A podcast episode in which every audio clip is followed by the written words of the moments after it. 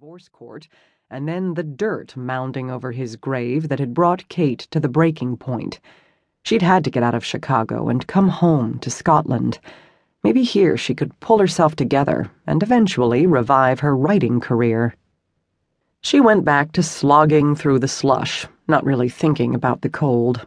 The tension that had built up over the last few days was getting to her now it increased exponentially, making the knot at the back of her neck feel like a burning fist. Deydie, the only family Cait had left. Her gran would wring her neck for not letting her know she was coming. Cait had tried, sort of. Before the plane lifted off, she'd called, but Deydie hadn't answered, and there'd been no machine to take a message. What kind of granddaughter waits until the last second to let her gran know she's coming? A stupid one? But dang it, Deydie wasn't your typical gran. Cait loved her, but the old gal had issues. Crabby, in your face issues. During their last phone call, her gran had made it perfectly clear what she thought of Cait a chip off the old block. Specifically, her father's worthless, good for nothing block.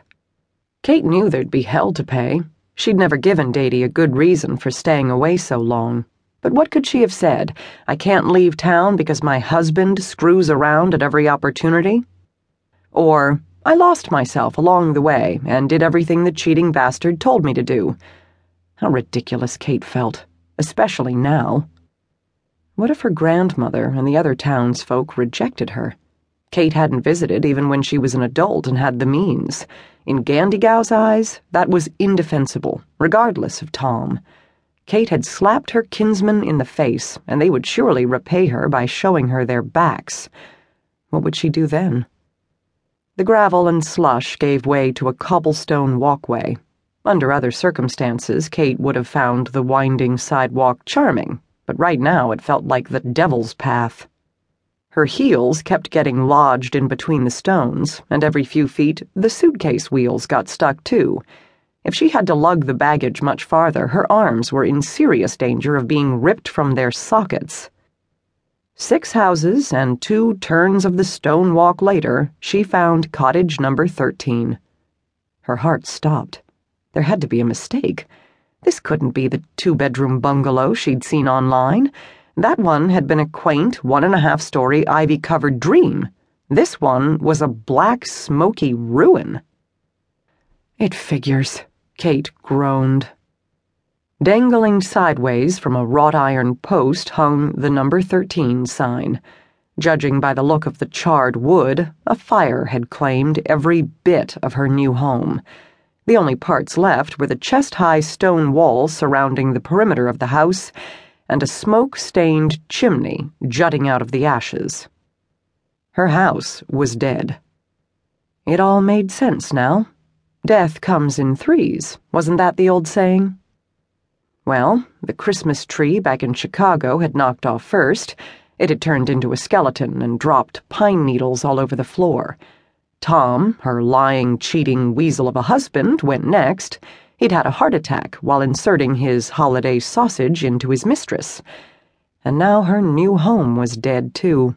A freaking funeral pyre. A shiver, which had nothing to do with Scotland's frigid December weather, overtook her. I'm such a frickin' idiot. Could life get any worse? A fat raindrop hit her head, then another. Just like that, the heavens opened up and dropped a crapload of rain on her dumbass head. She looked up. Thanks. She dragged her bags to the house next door with the intent of using her neighbor's phone. While stepping up on the porch, she formulated a few choice words for the online real estate agent, the big swindler. Before reaching for the knocker, Cait decided to first dislodge the rock from her shoe but when she bent over, the door suddenly opened. Out of the corner of her eye, she saw a man come through and stop short. She felt pretty sure, even from that angle, he was giving her ass the once over.